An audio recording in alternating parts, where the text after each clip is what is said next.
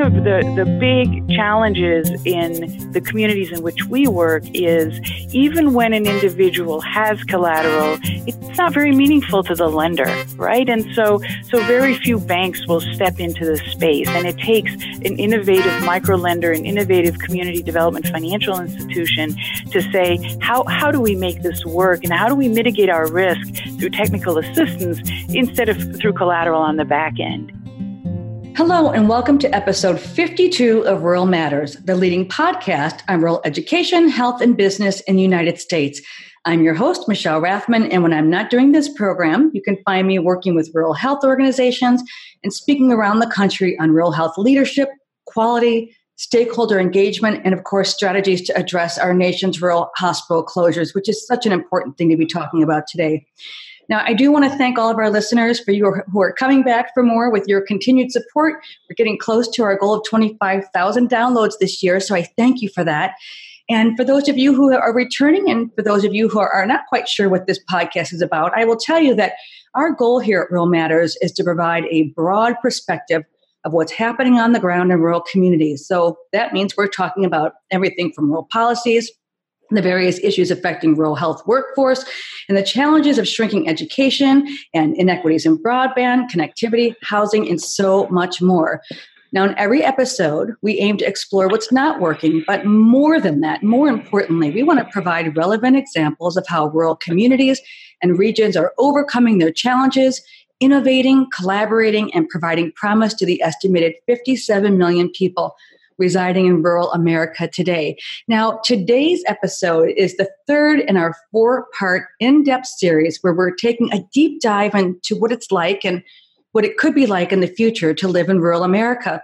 It's a series we're calling Rural Communities Conquering Challenges, Optimizing Opportunities. And of course, we hope that you'll tell your colleagues, your friends, your neighbors, your clients, because we really think that they'll find this to be an important uh, series for them to be listening to as well.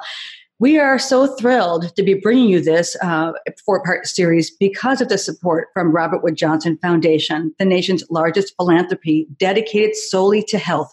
Since 1972, Robert Wood Johnson Foundation has supported research and programs targeting some of America's most pressing health issues, from substance abuse to improving access to quality care.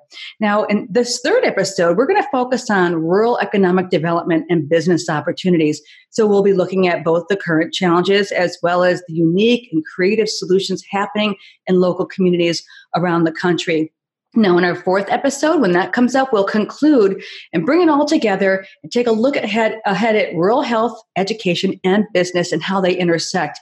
Uh, we've got some incredibly informative guests lined up for the series, and we hope that you already subscribe. But if you haven't, we invite you to do so so that you can get downloads of these episodes automatically. All right, so with that said, let's get started with our conversation. Our first guest is Janet Topolsky. Now, for 35 years, Janet has helped community leaders, organizations, and policymakers across the country find, create, and spread innovative community and economic development strategies with a special focus on rural America. Uh, since 1993, she has directed the Aspen Institute Community Strategies Group, where she has specialized in connecting low wealth rural and urban places and populations to regional economic development and better livelihoods, family asset building, peer learning design and facilitation, and of course, also community development philanthropy, building the capacity of place rooted foundations to improve local economies. I cannot wait to hear about that.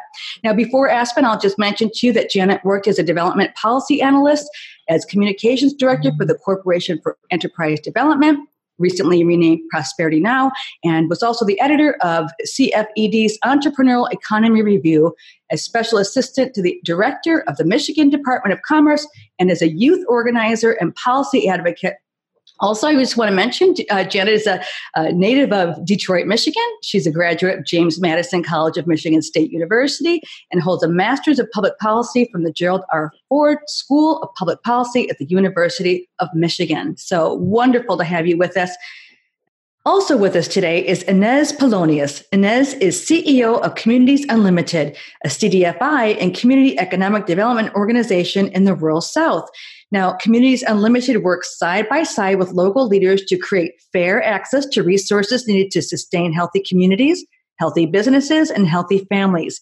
CU resides in the solutions space, providing direct assistance and capital to micro enterprises, small businesses, as well as water and wastewater systems in persistently poor rural places across Arkansas, Texas, Oklahoma, Louisiana, Mississippi, Alabama, and Tennessee.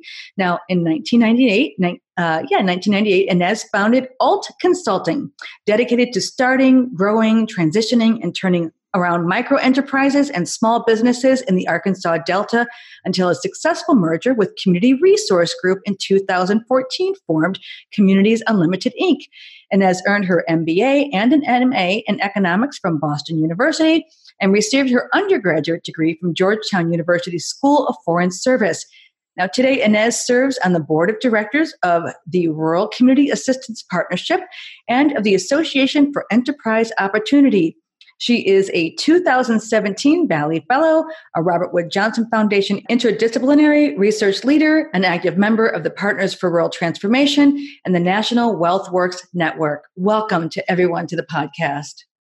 Uh, also, finally, for this episode, we will be bringing David Erickson into this Rural Matters conversation. David is the Senior Vice President and Head of Outreach and Education with the Federal Reserve Bank of New York. And when he joins us, we'll talk about his research, which includes community development, uh, finance uh, for affordable housing, economic development, and institutional changes that benefit low income communities, and so much more. This is a powerhouse panel to be sure. So I thank you for your patience with. With all that, I'd like to welcome our guests and let's get started with this really insightful Rural Matters conversation. Welcome to you both. Thank you. Thank you. So, uh, Janet, well, let's start with you. Just talk to us a little bit about um, your work uh, at Aspen, and I think you know, for many of us who follow this space, we understand what what the Aspen Institute is. But give us an idea of what you all do and your role in that organization. Well, I, I actually think that a lot of people don't understand the Aspen Institute, and I don't I don't think we have enough time in the podcast for me to explain all of that. Um, it's a great place, and the way to think about it is there are lots of different efforts going on at the Aspen Institute, uh, almost uh, individual programs that are really trying to make a difference on the ground. Um, working with people on the ground, leaders on the ground that are trying to sort of improve uh, livelihoods and improve quality of life in America and around the world. So my group, as you already said to the listeners, uh, has really been working on the ground with leaders at the community level in this case, and that's our focus is leaders at the community level who are trying to make tough decisions about their economy. And so we try to help convene, equip, and, and inspire local leaders as they're trying to build more prosperous regions, but at the same time advance those who are living on the economic margins right? So you can you can do a lot to improve an economy without helping the people who aren't doing well or the firms that aren't doing well or the mm-hmm. places that aren't doing well. And we focus on helping leaders in a variety of different ways in, in peer learning cohorts or one on uh, on the ground with specific places or with national convenings to really learn from each other to learn from the people who look like us communities that look like us on what are you doing that's making a difference that's going to improve the economy but also help people get ahead Mm-hmm. And so uh, now the, the two of your organizations interface in some ways. So, Ines, tell us a little bit about Communities Unlimited, which um, I'm just becoming familiar with uh, just in the past few weeks. What What is the organization and what role do you play? So, we are an on the ground organization in seven states in the South, as you mentioned in the introduction. So, we have 60 staff members who are in the field every day. We serve about 600 communities mm. across that large footprint. Um, with a holistic approach to rural community economic development. So, when we speak about an entrepreneurial ecosystem, we're looking at that really broadly. Uh, we build on leadership teams in communities that are ready for change. And those leadership teams reflect the demographics of that community. We then help that leadership team begin to think about what is an entrepreneurial ecosystem here? How do you create an environment that supports strong small businesses, but also those startup entrepreneurs and those young people who want to either come back or stay to start businesses? And then we look at the support systems that that community needs in terms of basic infrastructure, primarily water and wastewater infrastructure, which is a real a growing issue in these rural communities to be addressed. Um, and then we have the Community Development Financial Institution that provides capital uh, to the community, uh, to the water wastewater system, to the entrepreneurs to really help them start and grow. The, the last piece, which is really central to all of the support work, is uh, the team of management consultants that work one on one with these rural businesses to provide them with a management capacity, uh, the market agility, digital marketing services to be competitive um, in our economy. So we're really looking at that rural economy from a very holistic perspective, and I think that's that's where our impact is.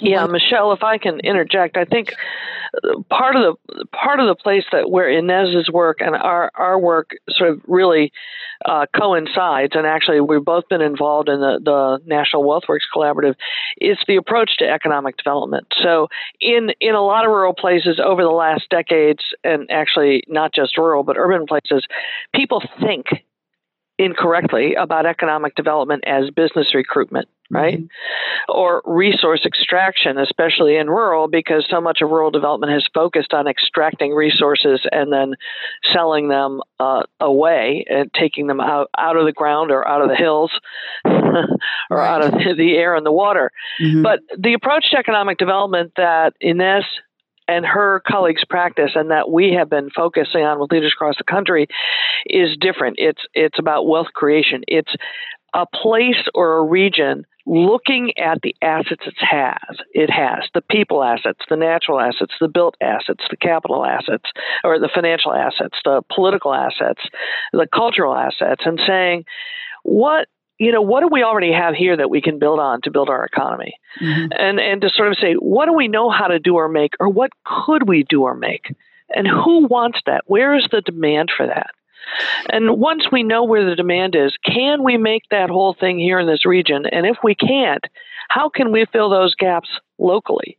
And and by filling those gaps locally and being able to create a product or service that's in demand, you're able to build your local economy and you're building it from what you have as opposed to thinking that the answer comes from outside the community or outside the region. Yeah, I think those are excellent points and, I, and it leads me to this question because uh, you know, I don't think many of us I certainly haven't really thought about it in that perspective. We always think about you know what we hear kind of the buzz phrase today is we're going to create jobs we've got a lot of people out there making promises about creating jobs. And and typically what that means is as you just uh, so eloquently extracting and shipping it out. So i want to ask each of you and either one of you can answer this and, and maybe both if you've got something else to add. So with that said what are some of the key sectors and trends driving rural economies in the us today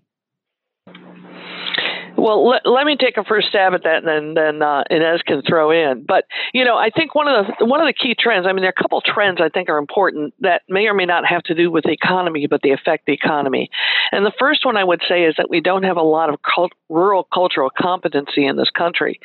So the image that rural seems to have in the minds of most of America is not a positive one, mm-hmm. and that's incorrect. I mean, 90, 19.3% of the population is rural in this country. That's almost one fifth of the population. And there's been modest growth in rural, counter to uh, the sort of perception that it's emptying out. There's been modest growth from 2016 to 18. Every state in the union has some rural counties that are growing mm-hmm. and some that are declining. Uh, you know, another thing is that people of color comprise 21% of the rural population but they produced 83% of its growth between 2000 and 2010. So there, there's a sense in America that rural is not diverse, right? Mm-hmm. Which is not true. Um, the, the, military, you know, 54% of our recruits and 24% of our veterans are rural. So you can't work on equity or inequality in America without working in rural. And it's just something people don't sort of understand. And I think it affects the sense of a lot of investors that there's no one there to invest in or nothing there to invest in. And that's where you get to, you know, what what's really driving the economy, right? And people, and I do this all over the country. I've done it in New York City in the last two weeks. I've done I've done it in Aspen, Colorado. I've done it many places. And you ask people, well, what what do you think is the industry that's driving yeah, I did in Baltimore with the with the Federal Reserve Board recently. What what do you think is driving the rural economy? And the first answer is always agriculture, right? Mm-hmm.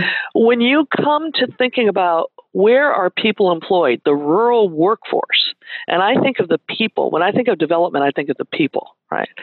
And in terms of workforce, the driver in rural economies, the the the um, what the top employer is health and education which yes. you know is mm-hmm. government. Mm-hmm. The next largest employer is manufacturing. Mm-hmm. 22% of the rural workforce is in manufacturing. In fact, a larger percentage of the rural workforce is employed in manufacturing than in urban. And then you get to trade, transport, and utilities, then to leisure, recreation, tourism, and hospitality, and then agriculture, which employs only 5% of the rural workforce. Isn't that interesting? So, so we don't think you know i'm not saying ag isn't an more isn't an important driver it is but in terms of the people and where they're employed it's not as important. It's not so what we, we think. To, yeah, it's, we have, to dig, we have to dig deeper. We have to dig deeper because the the right. larger media narrative out there. I mean, we just see kind of this reoccurring, you know, roll B roll of what it looks like. And I so appreciate you providing the, these statistics because they matter. They're important, and I would imagine that you know what we talk a lot about in our work um, is the fact that statistics don't tell the, the, whole story and so it's marrying the statistics with the actual work that's being done on the ground. Um, I want to go, we have to take a really quick break. I want to get back and I want you to um, touch on if you can just some of the you know traditional economic development you know make create jobs for a few years but i want to hear from both of you some stories about sustainability and what you're seeing on the ground once you kind of what you talked about earlier investing in these communities in all sorts of ways. And then i want you to give us some examples uh, about some of the, the ways that you are making a difference on the ground. So just hang on with us for just a moment because at this point i do want to acknowledge our sponsors for today's episode. First as I said earlier, I'm so proud to have the support of and to be working in partnership with the Robert Wood Johnson Foundation for this four part series. Um, for more than 45 years, Robert Wood Johnson Foundation has been working to change how people think about health. The foundation is committed to ensuring that everyone in America has a fair and just opportunity to achieve better health where they live, learn, work, and play. Now, you can learn more about Robert Wood Johnson Foundation at rwjf.org. That's rwjf.org. Or, of course, please follow them on Twitter at rwjf. And then I also want to say that we are so pleased to have the support from Thomas USAF coming up on December 4th. Thomas USAF is sponsoring the 20th annual National Rural Lenders Roundtable in Washington, D.C. This event will feature some of the most active lenders and brokers in the Southeast in the SBA and USDA guaranteed lending industries. There is no charge to attend. I will be there talking about rural health matters. Uh, more details, including the agenda and speakers, can be found at, round ta- at the Roundtable website, which is nrlrt.com. Okay, so now let's get back to this discussion. We, there, there's so much for us to be talking about today. Uh, with Janet Topolsky and Ines Polonius. Um, so let's. I'm going to go back to my, the question I had. You know, often traditional economic development may create jobs for a few years, um, but we, as we've seen, is when industries pull up stakes and they decide to move away from those communities, how does that um, create wealth? I mean, how is that sustainable for economies and small communities? So, talk, talk, talk to us a little bit about that and what happens when when maybe a major corporation decides to move its operations away and, and the impact that has on rural communities and some of the ways that they're able to kind of pick back up, supplement, and and create more programs that are sustainable for them. Economic development that's sustainable. So I want to address that. Um, really looking at a study that was published last year by the Kansas City Federal Reserve called uh, "Grow Your Own," and they ran the numbers and uh, showed that states across the country spend $50 billion collectively each year on traditional economic development. So recruiting those jobs into um, the communities through manufacturing, et cetera.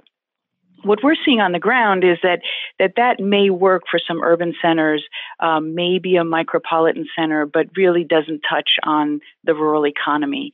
Um, and those jobs and those manufacturers that are in rural places, um, often because of automation, either see a cutback in jobs or see um, the the entire operation, you know, moving to another state altogether. And the work we do is to then organize a team of folks that look at um, exactly what Janet had talked about earlier. What are the assets in our community that we can build on?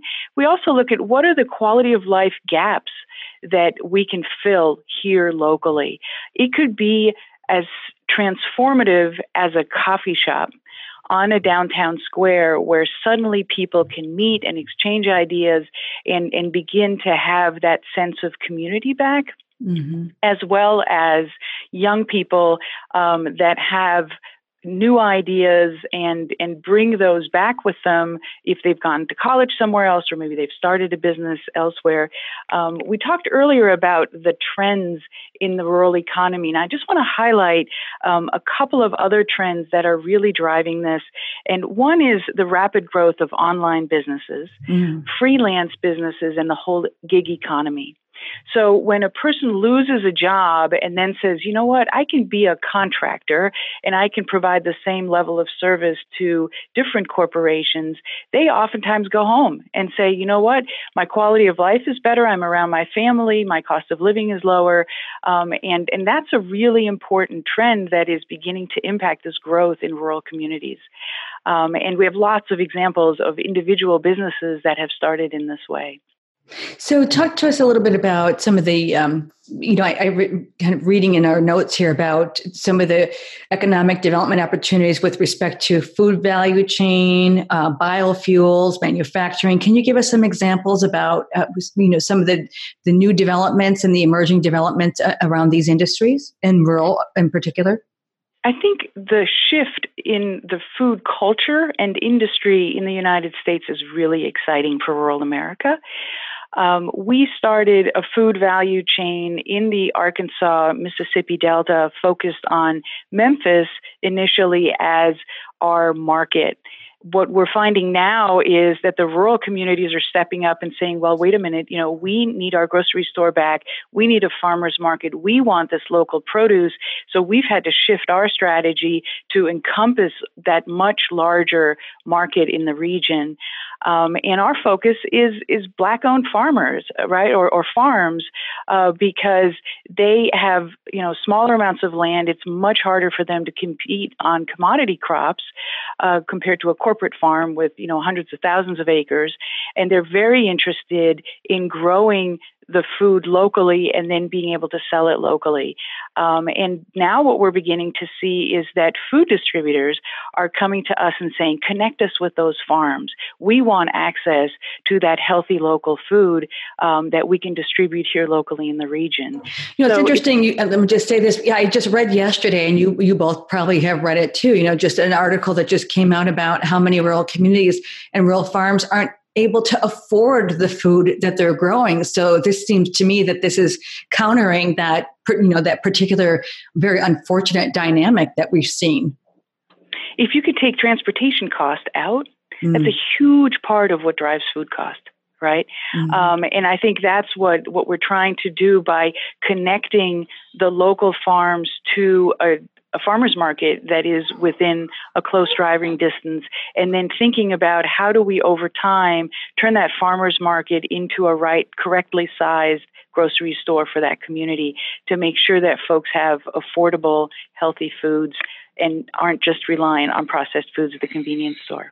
Mm-hmm. But there are plenty of other examples besides food. I mean, I think I think food is a great example because people really connect with food. You know, you know what Absolutely. I mean, right. and so they can understand it. I mean, you know, this whole drive towards 50 mile meals or 100 mile meals, meaning all the food on a meal is sourced within 50 or 100 miles. I mean, in Athens, Ohio, or in southeastern Ohio, they their goal is a 30 mile meal, and they're achieving it. I mean, so it's pretty amazing. But manufacturing, I mean, I we can give you examples of, for example, in Minnesota, there are a number of you you you talked about community philanthropy earlier. There are a number of community foundations in Minnesota that have looked at their manufacturers, small, a lot of small manufacturers in their economy who were having trouble getting ahead maybe 30 years ago. But what they did, and this has been emulated since, is they, they went around talked to the businesses and they said, well, what you know, why, what, do you, what do you need to do better? And they'd say, well, we need new technology, but we don't have workers here who can, who can use it. So it doesn't matter. And we, we can't put together the right kind of loan to be able to buy it. And so these community foundations started doing business lending to fill the gaps, to take the risk off the local community banks or whatever, to fill, to have a capital stack, you know, that was complete. So they did business lending so the businesses could buy the new machinery, the new technology for manufacturing, and then they put together partnerships with the with the state manufacturing inspection service, with local community colleges, and with the employers to be able to train employees on that new machinery while they're being paid at the workforce, so at the workplace. And over time, over like 20 or 30 years, manufacturing has grown in the regions that have been doing this this approach. And in fact, you know, in the last recession, they had no layoffs, right? Wow. And wages have gone up and and there are there are many many more jobs but that's because someone looked at the whole system mm-hmm. and took action action to make the system work and that's the thing you have to look at this whole development thing not as siloed okay business lending over here and uh, human development through education and training and whatever and early childhood education over here and child care over there right. and blah blah blah over here and you got to put the whole package together and figure out where the gaps are and fill them I agree. I, we talk challenge. about this, you know, when a when a rural hospital is able to, you know, borrow thirty million dollars, we say if you build it, they won't necessarily come. So we have to look at the whole package. We have to look at the community's perception about taking control of their own healthcare, workforce development, all those things. I could not agree with you more. Let me ask you this, because we're talking about some of these bigger businesses. Um, just speaking specifically about entrepreneurs, and um, and as you talked a little bit about somebody going home and maybe doing some consulting, you know, just through the comforts of their own home, and um, so let, us talk just a few minutes about entrepreneurs in rural America and what entrepreneurs in rural America need to do to how, how do they get started and how will they thrive, um, especially when I think about some of the challenges with respect to broadband connectivity. Although we're seeing a lot more movement today on that than we have in the past a couple of years. But what are some of the uh, uh, strategies that you both can think of to help entrepreneurs, just the sole, you know, the solo person or a couple of people coming together to start a business? What is the secret sauce, if you will, for them to get started and to and to begin to see get some traction and, and be sustainable? So, the secret sauce lies in really intensive technical assistance. Mm. Um, and that is what we've been providing on the ground for 20 years. It starts with a feasibility study where you sit with the entrepreneur and together we look at what business model is going to work here. And then how do we plug into a regional market, the next micropolitan or metropolitan area, or the national market, or even, you know, looking at exports. Because one of the main reasons for failure is when the business is only dependent on the local market. And even a restaurant can begin to cater in the next mi- micropolitan area or begin to create, uh, you know, its own special, literally special sauce or seasoning mm-hmm. or that it can sell and generate additional revenue. So, so rural businesses have to be more creative um, to succeed, and and they are, and that's what's so exciting because the mindset in rural is one of problem solving. And then the next piece is how do we structure the capital appropriately? Uh, one of the, the big challenges in the communities in which we work is even when an individual has collateral, it's not very meaningful to the lender, right? And so, so very few banks will step into this space, and it takes an innovative micro lender, an innovative community development financial institution to say how how do we make this work, and how do we mitigate our risk through technical assistance instead of through collateral on the back end. Mm-hmm. And so, instead of giving somebody a hundred thousand dollar loan when all they need is eighteen thousand dollars how can we say, look, we're going to give you this to start off with and give you a chance to catch your breath and be able to meet those loan payments. And as soon as you need more capital, we're right there with you. And so we've made loans to some of our rural entrepreneurs, we've made four and five loans consecutively because they're growing. They need more working capital, and we're right there beside them to provide that capital instead of giving them one big loan um, that they really can't can't sustain. Which is, um, an, uh, uh, you know, an awesome burden. I, I would imagine, you know, yeah. laying away, to, way, way, the way you describe it just seems so reasonable, so responsible, and I really appreciate you sharing that with our guests because it doesn't have to be this you know life you know this the stress and the weight of the world on somebody's shoulders um, and starting small it just seems so practical to me and it's we, we have too few micro lenders that serve rural areas. Uh, we have too few CDFIs that serve small businesses in rural areas. Uh, it's it's difficult work um, and and the transaction costs are are pretty high. But if we're serious about rural economic development, that's what it takes. Uh, because these businesses then also we have to look at those those local businesses from three perspectives. One is they keep wealth local. Two, they create local jobs. Three, they inspire other entrepreneurs to start a business. And suddenly you have this mindset shift within the community that was once waiting for somebody to bring in jobs to now say, you know what? We can create these businesses, we can create these jobs for ourselves, and the wealth stays local and is recycled within the community. I mean, there really has to be an entrepreneurial sort of ecosystem.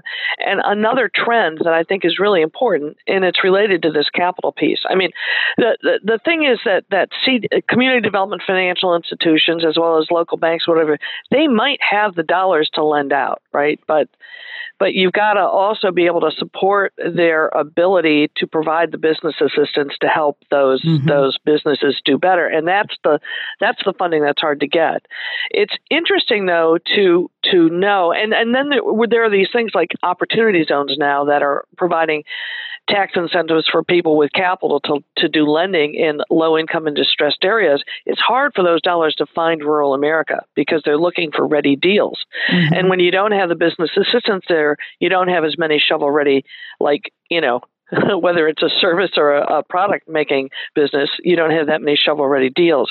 But there's a there is an emerging trend that's really interesting in what uh, our one of our colleague organizations, Locus Impact Investing, is calling catalytic uh, community capital, where local foundations, right? Place rooted foundations, so they might be a community foundation or a family foundation, are beginning to look at how they can invest part of their endowed assets in local businesses. Wow. And this is an emerging trend that is very exciting because many of them are learning how to do it. Mm-hmm. If you think of a community foundation or a local foundation that might spend 5% a year of its income on grant making, when really 95% of its assets are sitting there in endowment and are being invested around the world, you know, in their investment portfolio. Can you take a percentage of that and invest it locally in business? So this is a, an emerging and exciting uh, area of activity right now. We're working now with a number of community foundations that, that are doing this. You know, it just seems to me in listening to you both that, you know, that we're talking about completely different kind kind of lending models because in the traditional lending sense and those who i'm accustomed to working with when they're building a new healthcare facility for example they've got very specific intention which is to uh, you know make a really good return financially on their investment and, and it's not to say that what you're talking about isn't also true however it just seems to me the intent is, is different um, that they're investing in people and communities and not just in bricks and mortar and i just think that I agree with you both. This is um, not only a, a, trend, but I think it's necessary, you know, just as a nation for us to look at this differently. And, you know, you plant the seeds and things will grow if, if you nurture it. So I appreciate that. I, I do want to ask you both, and I'd like to um, end each episode with this question. And, and for some, it's a, a bit more challenging uh, because it just depends on where you are in the space. But I, I want to ask you why does rural matter to each of you? And why do you believe? What's the what is the the one thing you can say to those listening who you know might not live in rural or might have left rural and are trying to decide if they're coming back why should rural matter to all of us as fellow, fellow you know kind of global citizens here so if you could each answer that i would sure appreciate it I'll start from a personal, but then also from a big picture perspective. So, so I live in rural America in Lincoln, Arkansas. I live in the suburbs of Lincoln, which has 1,900 people. So, suburbs is a very relative term, um, and it's it's the quality of life because to me, rural America really embodies what we call the American values the relationships that I have with my neighbors, I couldn't have in urban areas because we are reliant on each other. Mm-hmm. And those neighbors might be Amish, those neighbors might be Latino, um, those neighbors might be Caucasian, and and we all figure it out together, and we all end up in the same community center when we vote, and when we need to clean up the fallen tree or you know whatever the the particular project might be. Um, and and there to me, there's value in in those relationships. Um, I think nationally, our economy will never truly thrive unless our whole economy thrives. And, and rural is such a large piece of that. So 17% of all businesses, large and small, are located in rural communities. Um, and we need to make sure that they have the support to grow and to thrive. Uh, because at the end of the day, this country is about choice. Mm-hmm. And the mm-hmm. people who live in rural communities like I do, we do it because we choose to live there and we want to continue to live there. And we want our local communities to thrive. Um, so that's that's why I know rural matters. Thank you for that. Janet, what's your yeah? What Ines said, mm-hmm. but I mean, I think the thing I would underline in what she said because she hit mo- uh, uh, most of the main points is that we're interdependent. I mean, why does rural matter? I mean, it's sort of a ridiculous question. Uh, water, air, food, Duh. recreation. right. I, I, mean, you know, I, I often will tell people in cities, and I'm a girl who grew up in the city of Detroit. And I've lived in Chicago, I've lived in San Francisco, I've lived in Albany, New York, I've lived in Washington, D.C., Ann Arbor, Michigan, Lansing, Michigan.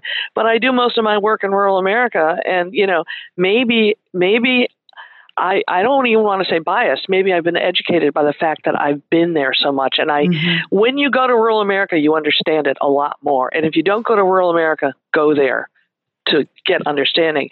We are interdependent, and it's not only natural resources, though, it's people resources. And that's the thing you need to understand. We all need to understand that rural is a hotbed of innovation. And there, there's a heck of a lot of innovation in this country that was born in rural. And, you know, people are raised in rural who then go on to do great things the world over, just as people who come from the country, from from the city. You know, it's twenty percent of our population, so it's people, it's innovation, and it's stewardship of the resources we all need to live together. That's wonderful. I appreciate it. I'm, I'm in your shoes. I was born in uh, Minnesota and then, you know, um, you know, came out the Chicago way and so forth. But I've spent the better part of 20 years of my life working in rural communities. And so I, everything you say resonates with me. So Annette, we're thankful to have Mr. David J. Erickson join us uh, in this really important conversation about rural economic development. David is a senior vice president and head of outreach and education at the Federal Reserve Bank of New York. So his areas of research include community development, finance, affordable housing, economic development, of course, and institutional changes that benefit low income communities. David, I really appreciate you joining us uh, for this particular special episode of Rural Matters. Thank you so much for having me. So, we've been talking uh, about all a broad uh, um, base spectrum of economic development in rural communities across this country. And so I'd like to ask you to share some of your really, um, you know, well-schooled insights on the subject since you really are a subject matter expert on this. First, can you share with us what unique economic challenges and opportunities that you see rural communities are facing today?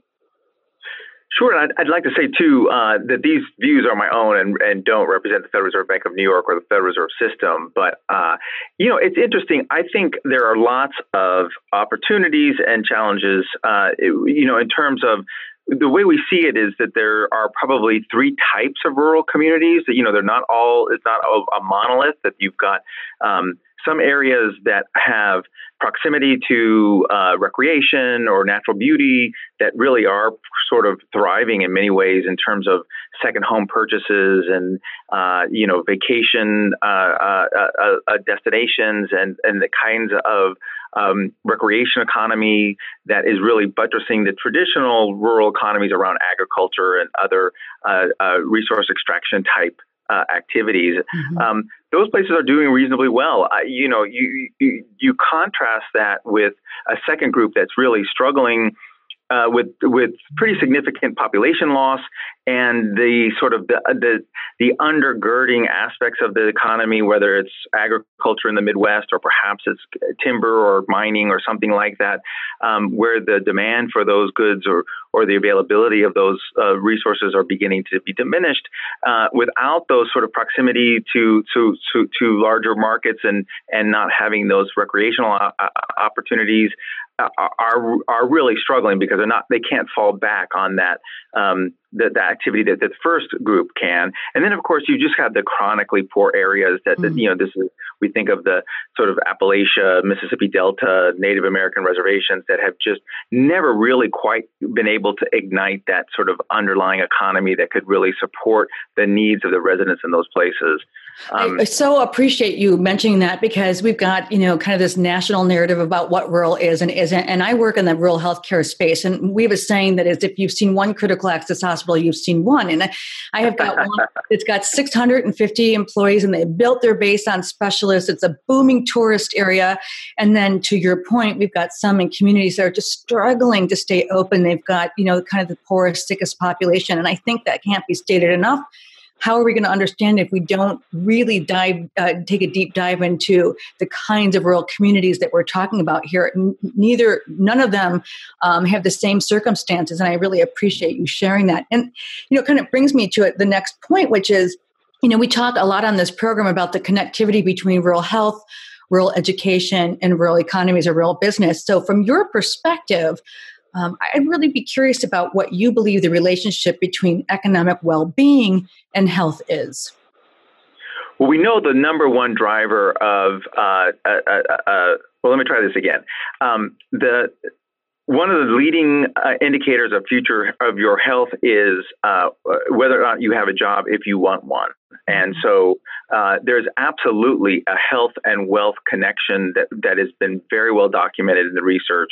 And that's something that if you don't have access to economic opportunity, that is going to that is going to hurt your health and uh, and and that sort of becomes a spiral in some cases where uh, someone in poor health without access to economic opportunity can sort of spiral and and the health can get worse and make it even harder to get a job later on if opportunity returns. And so, so the, the, the connection, the connection is absolutely rock solid. And we have to do a better job of trying to connect efforts at improving health to also improving the local economy. And sometimes that manifests absolutely in, in, in, very uh, concrete ways where the health sector is actually investing alongside with the economic development uh, and and sources of capital to improve the local economy. So you see hospitals and banks investing together in affordable housing, for example, to sort of for, to, to, make uh, those communities that they um, where they both reside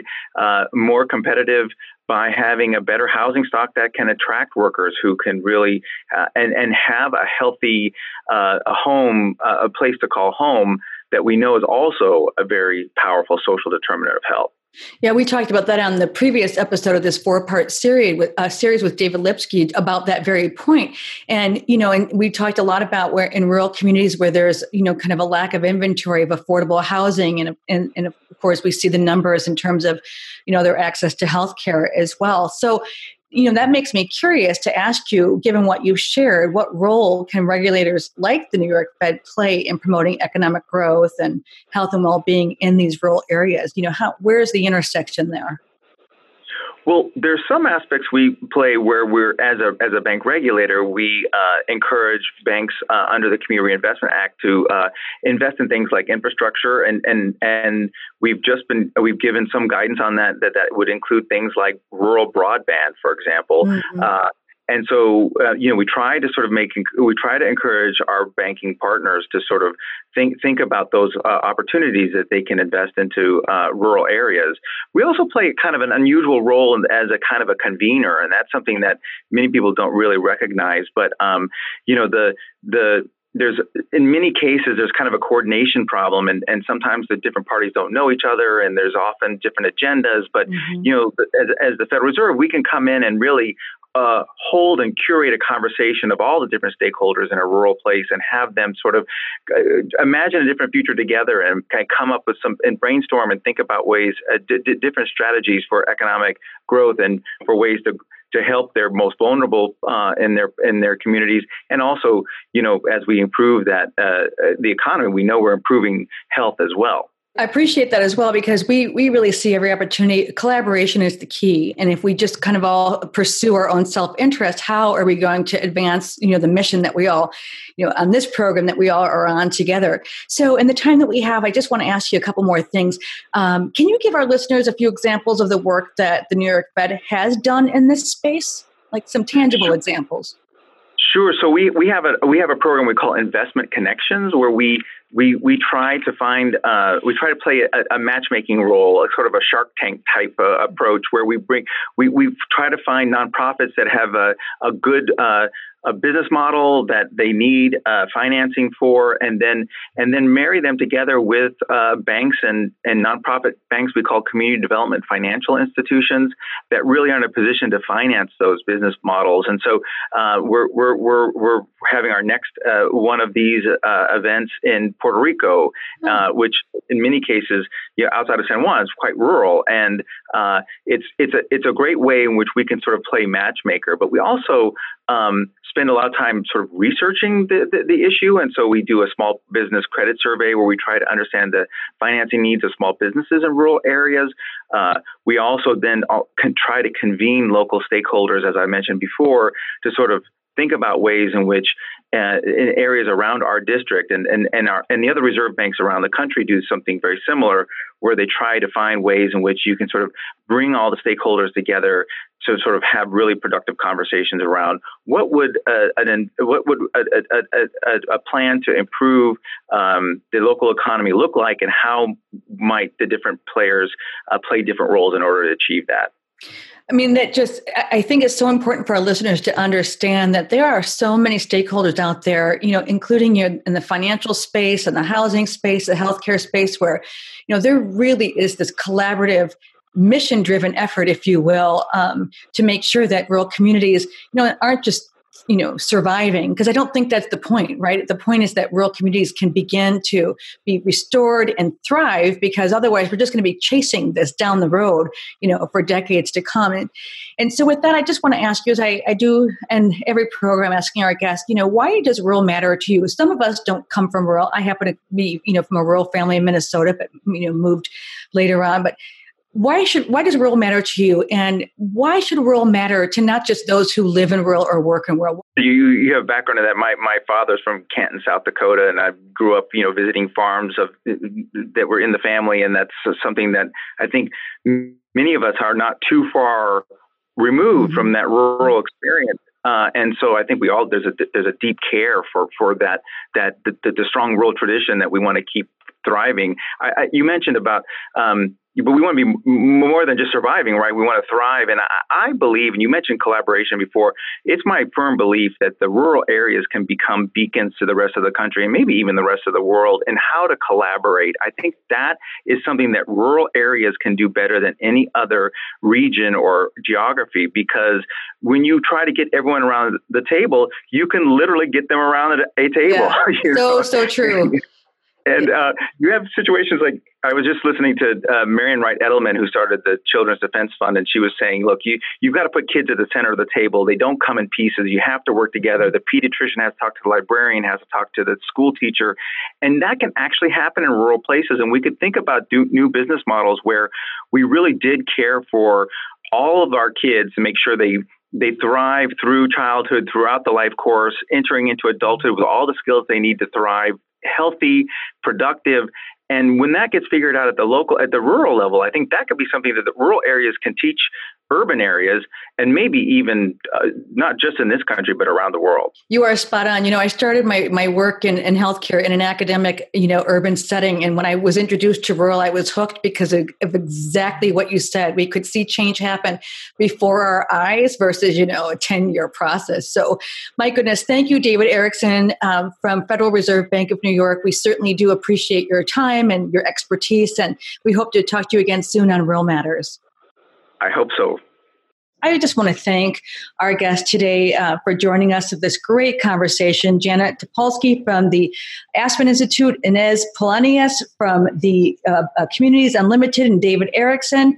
Uh, all of you, I just really want to thank you. And I also want to acknowledge and thank our Rural Matters marketing partners because they are so important uh, for this podcast. So they are a Center for Rural Affairs, Community Hospital Corporation, Foundation for Rural Service, the Journal of Research in Rural Education, Learning Blade, NTCA, the Rural Broadband Association, the National Rural Education Association, the National Rural Health Association, and Ohio Small and Rural Collaborative, as well as AASA, the School Superintendents Association, the National Rural Assembly, and Save Your Town all of these partnering organizations help Rural Matters to be an even more powerful forum for the discussions of the issues affecting our rural communities, including the one we had today. So if you would like more information on, on, on, these rural issues or to suggest a guest or a topic, you can just email us at ruralmatterspodcast at gmail.com.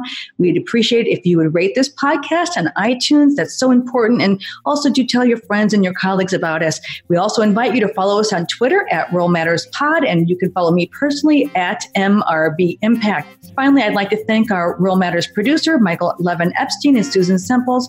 We know you have many podcast options. There are so many good ones out there at your fingertips. So we thank you for listening to ours, and we'll talk to you again next time on Rural Matters.